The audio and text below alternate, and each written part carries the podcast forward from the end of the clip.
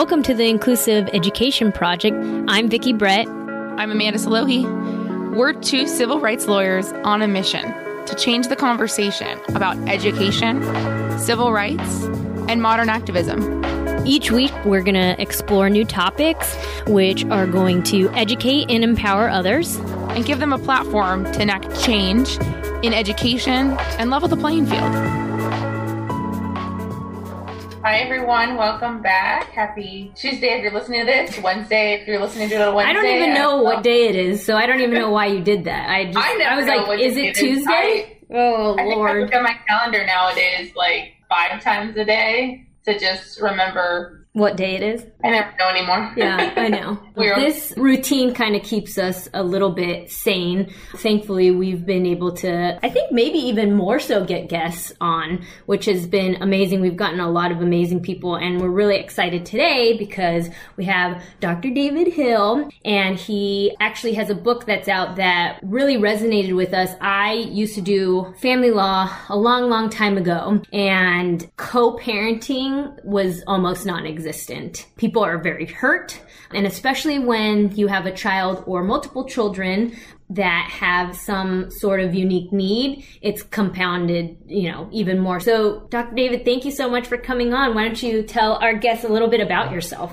Thank you guys so much for having me. I really appreciate it. I am a practicing pediatrician. Been uh, been that for about 22 years now. Currently, I work as a hospital pediatrician in a very small place, Goldsboro, North Carolina, Wayne County. I also help out in clinic there still some. I'm also a dad, and I have a blended family with uh, three kids and two bonus children. As my co-author Jann, she came up with that. I love this I, because I my love that. Yeah. I know, right? My cousin was recently writing about how much she loves her bonus child, and I was like, "Hey, hey, my co-author came up with that. I know the person who came up. You're using our word. Thank you." But they're great, and we I put it work very, very closely with my co-parent, my ex-wife. We have weekly face-to-face meetings, and then a lot of chats as well on the side. So that's been part of my life for a long time. I actually wrote my first book for the American Academy of Pediatrics back in 2012 called Dad to Dad Parenting Like a Pro. And I wrote that when I was kind of deep into being a newly single parent. I had also been a stay at home dad before that, so I was really feeling the stay at home dad thing. And then I was working on creating this new blended family, and I was just recognizing that there's not that much out there directed just to dads, but there are increasingly dads who are taking a very large role in childcare. And so my thought was to just sort of have this conversation and provide some resources. And then a few years ago, the Academy came back and said, you know, given your experience with divorce and remarriage, would you be interested in co authoring a book? For parents who might be going through separation and divorce. And they paired me with a fantastic co author, also from the legal field. She is a PsyD, but she's worked for 20 years in the California court system as a mediator. And Jann Blackstone's whole job, she has also been through a divorce and remarriage herself, is to help parents sit down and figure out how they are going to get these kids taken care of.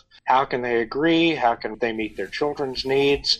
And so we really felt strongly that combining our experience and our perspectives, we had a real opportunity to speak to parents and help them sort out okay, this relationship didn't last, it didn't work for one or both of us, but now there are children and they are incredibly important and we love them and we want them to do well.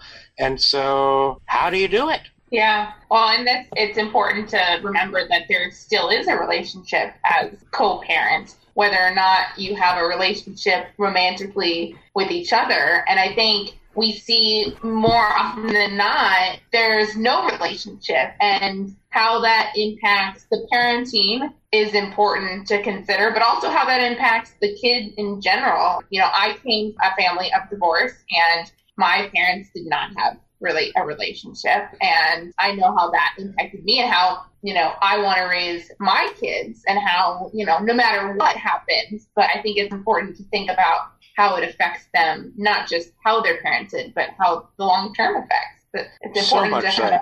And I'm really glad that you said long term there, Amanda, because that's key. One thing, and Vicki, you could probably relate to this from family law, but Jann said, you know, people would come into her office and they go like, oh, I just cannot wait until these kids turn 18 and I don't have to co-parent anymore. And the first thing she'd say is, Do you think your child is never going to have children of their own? Do you think they're never going to be in a long term relationship? Nothing important is going to happen in their lives?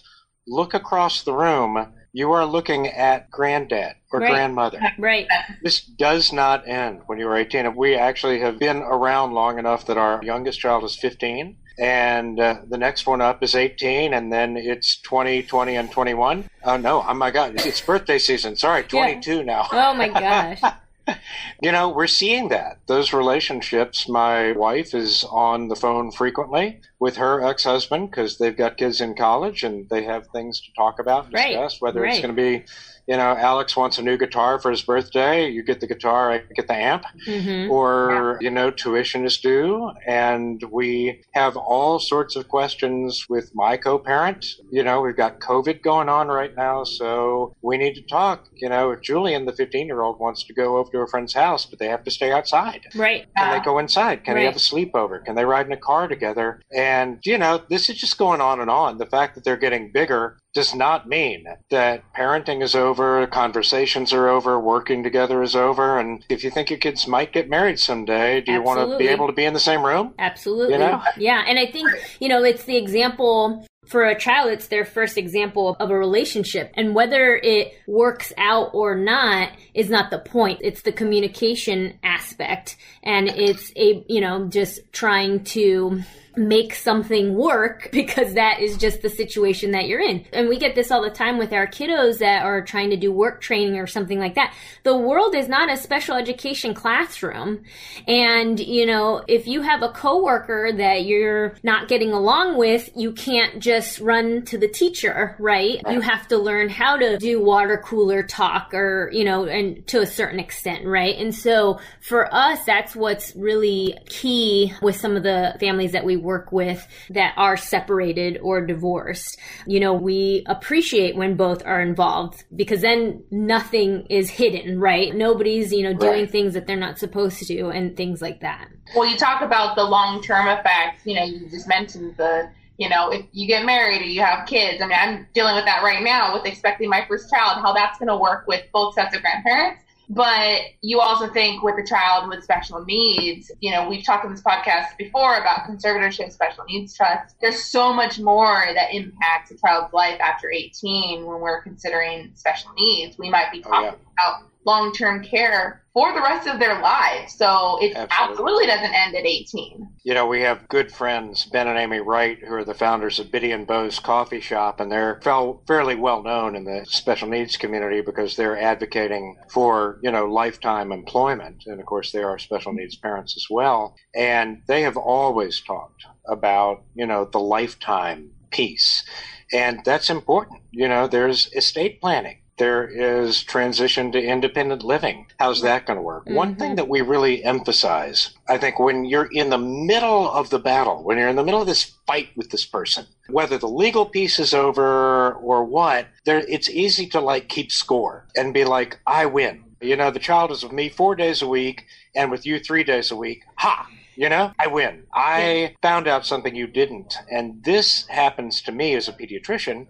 I will have a parent come in and I'll say, So when did the fever start? And they go, Well, I don't know. I just picked him up from dad. And I'm like, Okay, time out. Right. Either dad was not paying attention to the fever, which is unfortunate. We need to do something about that. Or the two of you could not have enough of a conversation for somebody to say, Hey, he felt a little bit warm yesterday. I gave him a Tylenol and he hasn't been eating very well.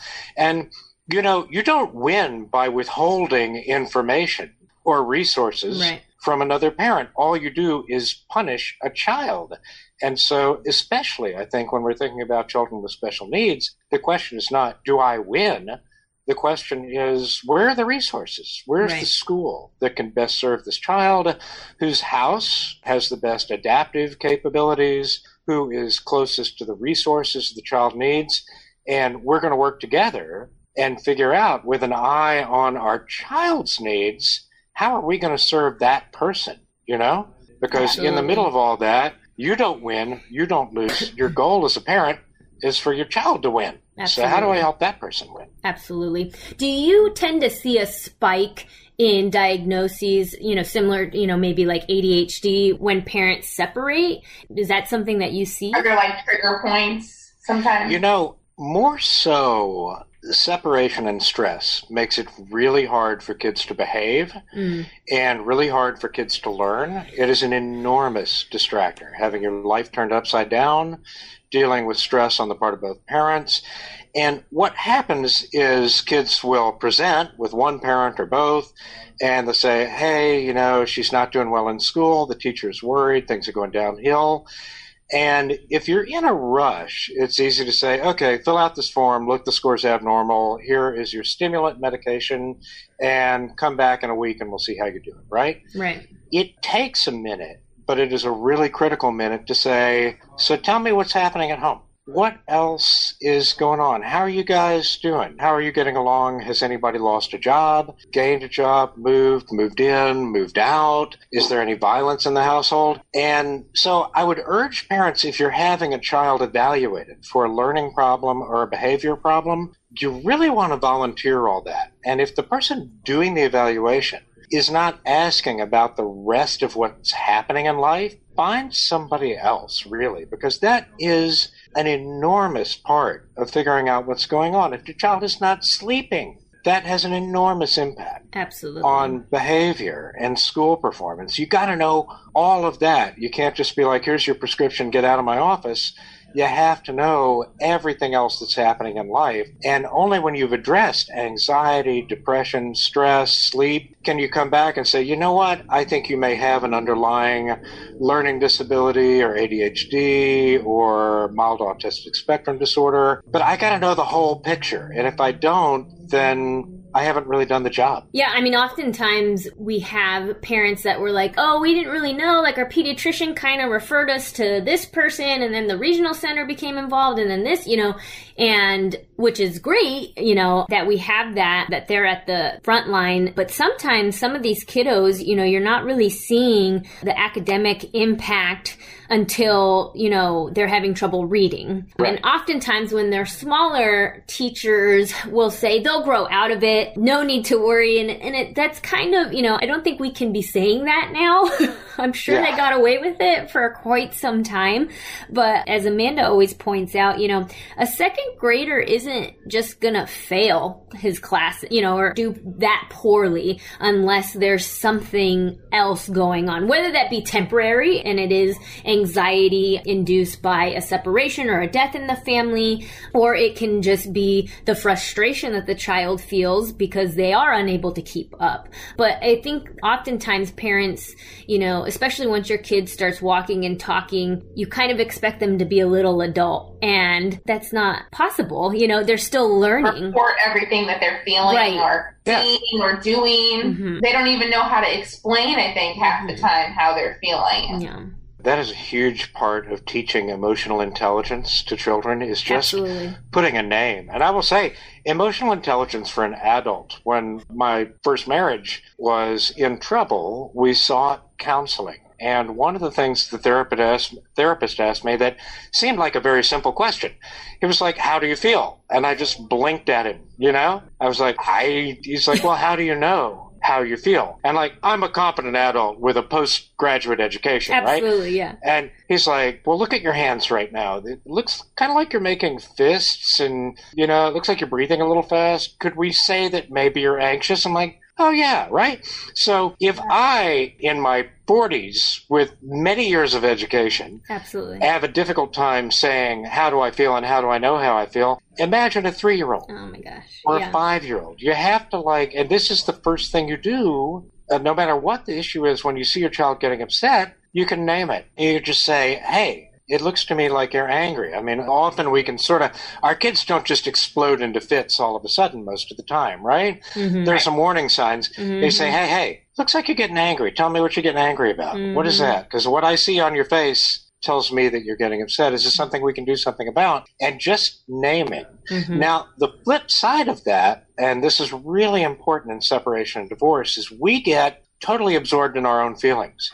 And there's this person in our house that we want to share that with, right? You're like, oh, look, especially when you have teenagers or older children, as we do, you're tempted to see them as a friend and a confidant. Mm. And like, oh my gosh, you will not believe right. what your dad did right. or what your mother did. That is so like them. Urgh. And just don't. That's yeah. what you have friends for. That's what right. you have therapists for. Your kid's already going through enough. They're not there to counsel you. They're not there to give you a hug when you feel bad. That's your job as a parent don't put that on your kid. And the other thing to know about kids is they fully understand that they're a mix of both parents. So it's great if you can find any way in the world to praise your co parent for anything. Take that opportunity. You know, I love this picture that you just made. Your mom is really artistic. I bet you get that from her. Yeah. All the time. I love the way you smile. Your dad smiles like that. That is so mm-hmm. cool. I he really enjoys music like you do, right? Yeah. You don't want to flip that. They, they hear, know yeah. that they're both. Right. On one hand, they hear from maybe a grandparent, "Oh, you're so much like your dad," and then yeah. the mom says, "Oh, I can't believe your dad." Of course, they're going to start thinking, "Well, then there's something wrong." I'm bad. Mm-hmm. Yeah. Mm-hmm. yeah. And you don't want to hit the other side of, oh my gosh, you're late again. Your dad is always late for everything. That makes me crazy. Don't be like your dad that way, right? It's so tempting. It is a natural part of being human, but for just don't do that. Let your well, and then I think kid. we also see the opposite too, where a lot of times families, whether there was a lot of fighting before the separation or not, families, some parents don't want their kids to see the fighting, the anger, the being upset. So they isolate themselves to right. cry or be angry. So their kid never sees them get mm-hmm. emotional. And they never see the description of, you know what? I think kids need to see I'm angry right now or I'm upset because yeah. yeah. we hide it. Then the kids are going to learn, oh, well, I should just bottle it in. I shouldn't. Right. And then you can take that because you're not going to be able to hide all your emotions from your children. And the key is when they see them, what are you going to do with it? Are you going to say, I am angry right now because that cheating so and so ran our checking account down to zero buying right. jewelry for that other person? Right. No. The answer is you can tell I'm really mad right now, right? What do we do when we're mad? What do you think I could do right now that would help? Would it help me to punch a pillow? Should we go outside and just yell because I'm really angry right now? Let's try that. That's what I think I'm going to do. Or I'm really sad. And you know what helps me when I'm sad? I like to pet the cat. Where's yeah. the cat? Can you bring the cat over here? Yeah. I would just love to pet our cat. That helps me when I'm sad. And mm-hmm. so you can model. Exactly. We're always doing that, but you can model for your child naming that emotion and coping with that emotion. Let's go for a walk. Mm-hmm. I'm really upset right now. Mm-hmm. I'm worried. Everything is going to be okay. I promise we're going to figure this out. But when I'm worried, it really helps me to take a walk. And that explanation, I think, helps link the emotional intelligence because I think a lot of times people might think, oh, well, I do this thing to cope. My kid's going to see it. They're going to start to do it. But then they're going to start to do it, use a coping strategy, but no, have no idea why they do it. And right. it might be a vice that is not good for them, say drinking, right? They yes. see their parent, they get upset, they drink. So when the kid gets older, what do they do? They go, well, I'm upset. I'm going to go have a drink. But maybe that's not always the right and they don't understand there might be a difference between when I use this coping mechanism and when I don't. It's not necessarily always bad to go have a drink when you're, you know, celebrating or upset or something, but it may not, it needs to have that explanation of this is right. what I'm feeling this way. I'm going to use this strategy, this coping mechanism because of this. Exactly. You really want to remember that you got those eyes and ears there and that our kids look up to us. Even if we don't feel like they should, they do. They're going to model on us. And if you're like, I had a horrible day, I need a drink now. Yeah, expect to hear that later. When you find your 16 year old with a bottle under the bed, and at right. some point you will. Like I, just, I'm dad. I had a bad day. I had a bad day. That's what you do, right? Right. And so, especially when you're in a period of stress, and Lord knows so many of us are right now. You know, with being worried about our health, worried about our finances, worried about justice and inclusion and racism. There are a lot of causes for stress out there right now. And it's a great time to model positive behaviors because your kid's going to copy that. And it's a good exercise for you.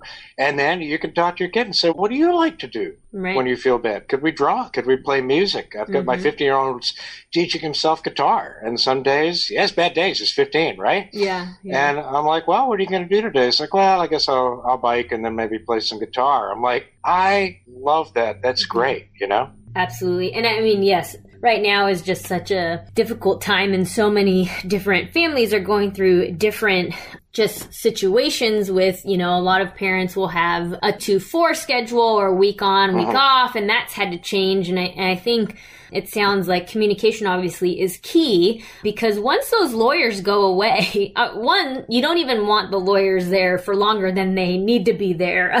Right. And once the judge, you know, is away, and, and that's what I would see is is obviously the conflict. And and you don't want a judge making decisions about visitations, about holidays, about, you know, homework drop off, you know, all of that. But a majority of the people just could not see eye to eye. And then it's Yeah. left to this stranger who's just reading this versus reading that. And I think that if, you know, you needed that person, you know, to be married and you still need them to Yeah. get through the divorce. you know? Absolutely. There's Yeah. only you and the other parent know what it's like to parent this child. Yeah. Right. And you may come from very different perspectives and you may have some really strong disagreements.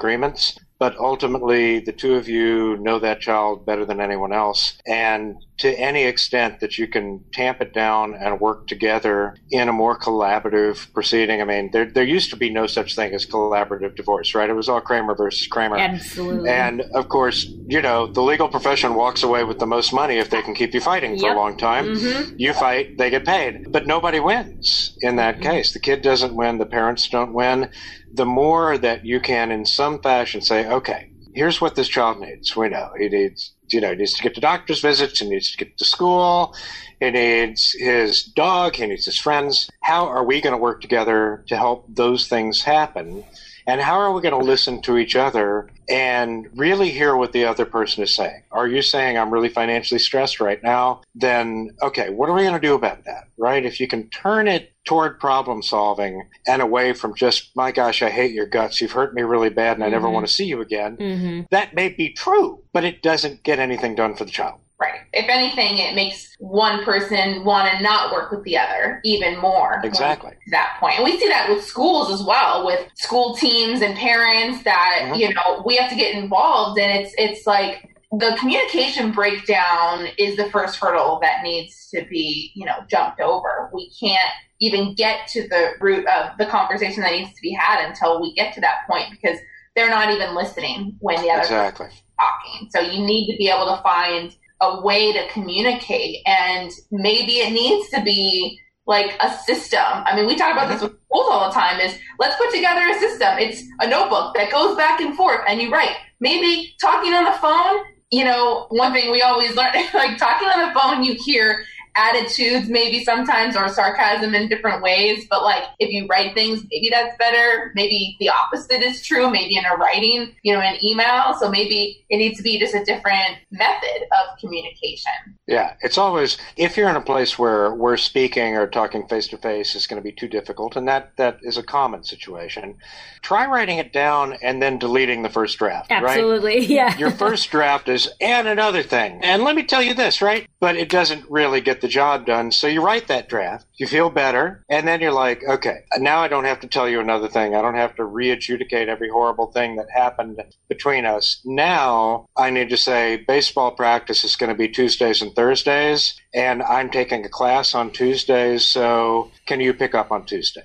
Yep. And it helps too with making sure things get followed through because as we always say, you know, to the families is, you know, everyone is human. Sometimes I get this question a lot from school. I don't understand. They always forget. They always say they're going to do something and then they don't. And I go, that happens to all of us. It's human nature, right? Why do we have notes on our phone? We used to have sticky notes on our wall, right? We have to remind ourselves of things because we can't physically remember everything. Like, unless you have a photographic memory, you're not going to remember everything. So, the same is going to happen if you're in an emotional state, verbally talking with someone. You may be like, okay, yes, I'm agreeing to that, but are you going to remember it five minutes later because you're in that emotion of, oh, you know, I just, I'm so angry with this person. You're not going Right. to remember. Got to write it down. Uh, that reminds me of another don't, by the way. Do not even, you got to figure out how not to make the child the one who's carrying messages. Yeah. Call your mom and tell her that she needs to pick you up early. No, that's Yeah. your job. Communicate, text, send a Morse code, I don't know, whatever. but you don't make the child. Make sure mom remembers to pack your football uniform. No, you need to do that yourself because the child can't be the go between.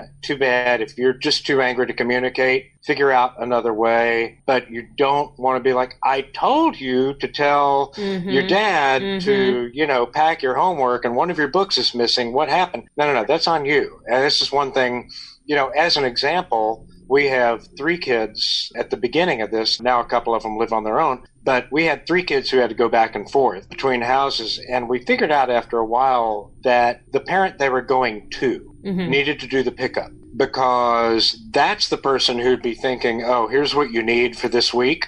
Yeah. And it just became, you know what? Here's how we're going to do it. We're not just going to randomly do it. Right. If they're coming to my house, I'll come get them. And then it's like, did you remember your lunchbox? Do you remember your thermos? Do you have your Taekwondo equipment? Mhm. Do you have all your books? And Mhm. then if I drive away without something, that's on me. Yeah. And I'm not upset Right. with my co parent because I'm the one who left the driveway without the cleats. Mhm. You know? That's actually a really good tip. I think that yeah, oftentimes it's like, okay, we gotta go, you know, or or this is happening, and I had cases where they would have to, you know, drop off. Like that couldn't even happen. Like they had to drop off in Sure. the front of a police station because it was Uh-huh. just so bad. But um, but that's great because then both parents are there, and it's just like, did she get this? Did she get that? Da da da da da. Okay, if not, I can drop off, and so then you know that forced them to be in that situation so they could double check everything. But I think that, and your book, if you don't mind sharing the title again, Dr. David. I would love to. I can't say it enough.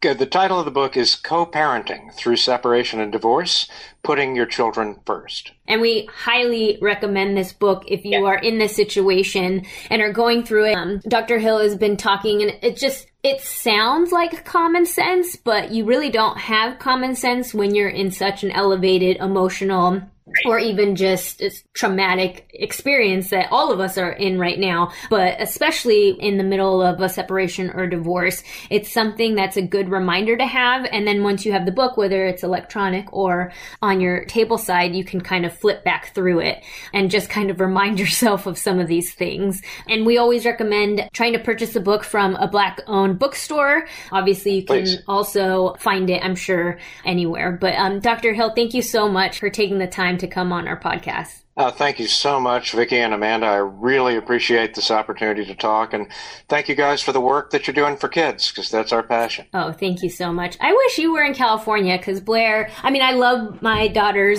pediatrician, but Amanda is looking for one. So, uh, Ah, I know some very, very good people. Oh, out there. I'll yay. happy to you I might need to hit you up to get some recommendations because we're I got great we're friends two out months away right now. So All right. well, thank you guys for listening, and we will talk to you next week. Bye. Bye.